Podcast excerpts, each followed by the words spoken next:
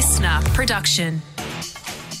Good morning, sports fans, and welcome to the scorecard. I'm Liam Flanagan, and this is your fast fun hit of sport for Thursday, the 24th of August.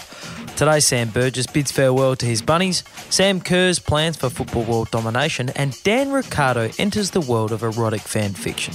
But first, heads up, Australia. We might have a boxing dynasty on our hands. One, two, three, four goes Nikita Tszyu. He talks as well. Oh, that's a huge left hand. There's the turn. It comes in and it brings an end to the pure butchery we've just seen from the young Tszyu. In a little over a month without throwing a punch, Tim Tszyu will be crowned the WBO Super Welterweight Boxing Champion of the world. But last night, Tim's younger brother Nikita was throwing plenty of punches as he stopped Jack Brubaker in the sixth round of their fight last night in Sydney. Nikita, he had to go to places he has never been. What a fight. And he emerged from them victorious. Big brother Tim was on hand to lift Nikita in celebration in the ring after Brubaker's team threw in the towel midway through the sixth round. But the victory didn't come without some nervous moments for Nikita and the Tszyu family. He's on the canvas for his first time as a pro. His eyes looking Brubaker, surging forward. Could he do the unthinkable? Wow. Brubaker covered in blood. Nikita Tszyu Tszyu was knocked to the canvas for the first time in his professional career in the third round by what appeared to be an accidental headbutt from Brubaker, but it was enough to give Brubaker the ascendancy in the fight, if only for a moment. Nikita quickly regained control in the next round, improving his professional record to seven wins, zero losses, and further enhancing the frankly terrifying reputation of the Tszyu men and their ability to punch other men in the face.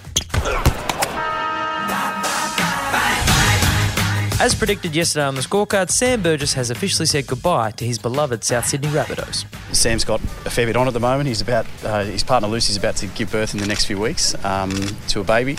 Um, he's getting more and more involved in terms of preparing for Warrington and the head coach role there, and um, recruitment and retention for next season, and even having um, some discussions with the team there now to try and ensure that they finish the season in the strongest possible fashion. So they're the two major um, reasons why um, Sam and the club agreed today it was in the, everyone's best interest that he is allowed to focus on those two items. South CEO Blake Solly fronting the media yesterday alongside club senior coach Jason Demetriou after Sam Burgess released a statement that he would be parting ways effective immediately. However, Solly denied that Sam was pushed out over allegations he and all fellow assistant John Morris had been leaking information to the media over the way the side was being coached. But with Burgess heading for the door, Demetriou was keen to turn his attention back to the business of footy. It is what it is. You know, it's um, decisions being made. Um, both supportive of the decision, and we get out here and train. That's a big part of what the last two days have been about. It's been about the talk is going to be there. Everyone will say what they want to say, but what we can control is what goes out on the field here. Train today. Uh, we got a good week of prep before we start worrying about who we're playing next week, and uh, that's what we'll be focusing on. And while Burgess is heading for the door, he's not heading out empty handed. In an amazing bit of business, Phil Rothfield of the Daily Telegraph reports that Burgess will continue to be paid by the Bunnies next season to the tune of $700,000. Wait a minute, how much? 700,000. You see, Burgess had four years remaining on his playing contract with the club when he was medically retired in 2019 due to a shoulder injury. And amazingly, the contract had an option for an extra year in 2024 in Burgess' favour.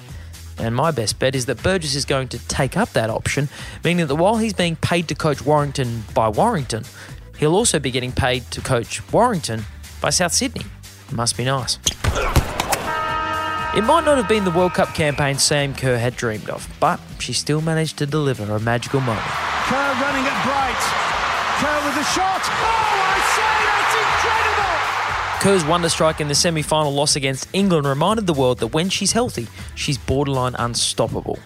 The goal itself has been nominated for a finalist for goal of the tournament, and the good news keeps rolling because Sam is ready to help the next generation of footballers become unstoppable too. Welcome to Sam Kerr Football, my new football academy for the next generation of Australia's football lovers.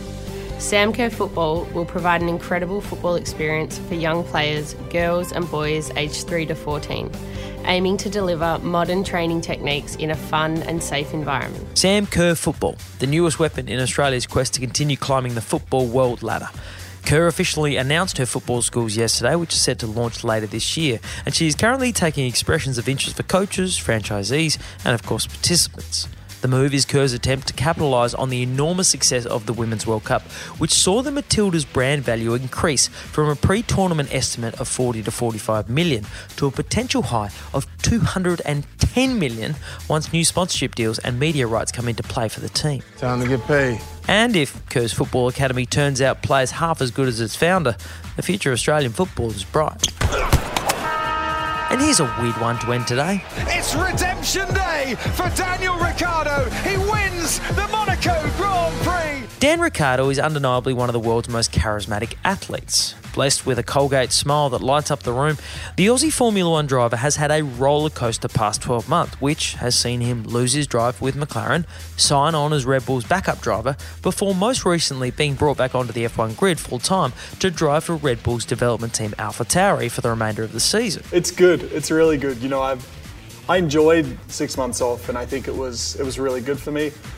Yeah, the more kind of races I started to attend, the more sim I started to do. Certainly getting getting the bug back.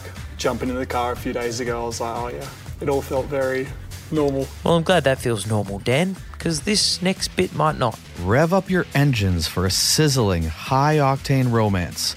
Overtake My Heart will, will take oh. you on a heart stopping ride filled with passion, speed, and heartbreak. Follow Emily, a smart and independent woman, as she navigates the thrilling and glamorous world of Formula One racing and tangles with the irresistible, charming playboy, Daniel Ricciardo. Yeah, you heard it right. Dan Ricciardo is now officially the subject of an erotic fan fiction book. Erotic literature is popular with everyone. It appeals to our basest desires, and it's cheaper than buying someone dinner. The book is titled Overtake My Heart Thick Rick Races for Love, and it is subtitled as book one of 69 in the Daniel Ricciardo Erotic Adventure series. 69 books! The book's author, Anita Driver, assuming that's not her real name, has previously published kids' book using other F1 drivers Charles Leclerc and Lance Stroll as protagonists. But this would appear to be her first foray into the erotic genre. So let's find out what Dan thinks as heard on the F1 with DRS podcast. What the hell? Anita Driver, Overtake My Heart, makes a great gift for mum. Thick Rick Races for Love. Book one of 69 in the Daniel Ricciardo Erotic Adventure series. What the fuck is this? I look jacked though. There you go. Mother's Day gift sorted. And that is your Fast One Hitter Sport for today. I'm Liam Flanagan. Catch you tomorrow on the scorecard. Listener.